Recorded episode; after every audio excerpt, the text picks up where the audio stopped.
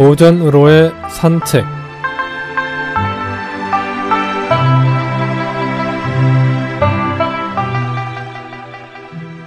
안녕하십니까 김혜영입니다. 오늘은 수죽다욕이란 성어에 대해 알아보겠습니다.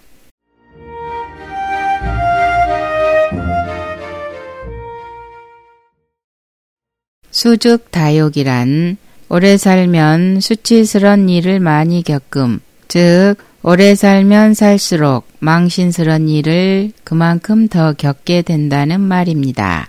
장자 천지편에 나오는 우화에서 비롯되었습니다. 전국시대의 사상가 장자는 그에 져서 장자의 육아를 비꼬는 내용을 많이 써놓았습니다. 천지편에 나오는 이 이야기도 우화의 하나로서 지어낸 이야기입니다. 여기에서는 한 간원의 입을 빌어 여임금으로 대표되는 육아를 슬며시 비꼰 것입니다. 옛날 여임금이 어느 날 화라는 곳에 이르렀습니다. 그곳의 간원이 여임금을 맞으며 이렇게 말했습니다. 아, 성인이시여, 정컨대 성인을 축수하겠습니다. 성인께서는 부디 장수하십시오. 여임금은 고개를 슬며시 저었습니다. 사양하겠소. 그러자 간호는 다시 머리를 숙이며 고쳐 말했습니다. 그러시다면 부자가 되십시오. 그것도 사양하겠소. 그러시다면 아들을 많이 두십시오. 그것도 사양하겠소. 그러자 간호는 고개를 갸웃하며 물었습니다. 장수하고 부유하고 아들을 많이 두는 것은 누구나 원하는 것인데 당신만은 유독 원치 않는다 하니 무슨 이유에서입니까? 여임금은 이렇게 설명했습니다. 다남하면 걱정거리가 많아지게 되고 부유하면 번거로운 일이 많아지게 되고 오래 살면 욕된 일이 많아지니 이 세 가지는 덕을 기르는 방법이 아니요. 그래서 사양한 것이요.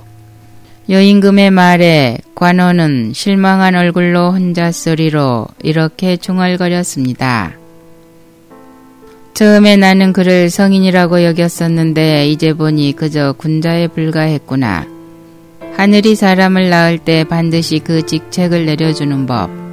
아들이 아무리 많아도 각각 제 분수에 맞는 일을 맡기면 걱정할 게 어디 있으며 재물이 늘어나 다른 사람에게 나누어 주면 되지 번거로울 일이 무엇이 있는가.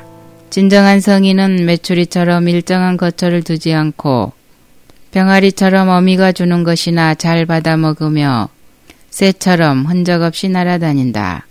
세상에 도가 있으면 만물과 더불고 세상에 도가 없으면 덕을 닦으며 숨어 있으면 되지 않는가. 그렇게 천세를 누리다가 세상이 싫어지면 훌쩍 떠나 저 흰 구름을 올라타고 상제가 계신 곳에 다다르면 세 가지 근심도 미치지 못할 것이고 몸에는 항상 재앙이 없을 것이니 무슨 욕됨이 있겠는가.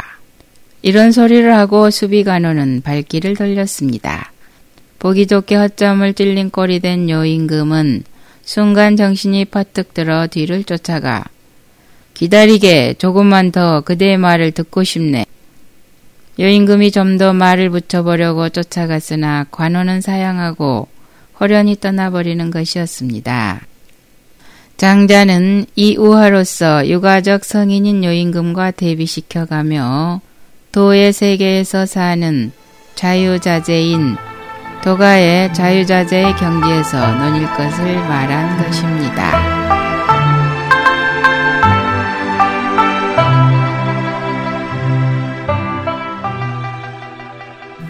오늘은 수죽다욕이란 성어에 대해 알아보았습니다. 안녕히 계십시오.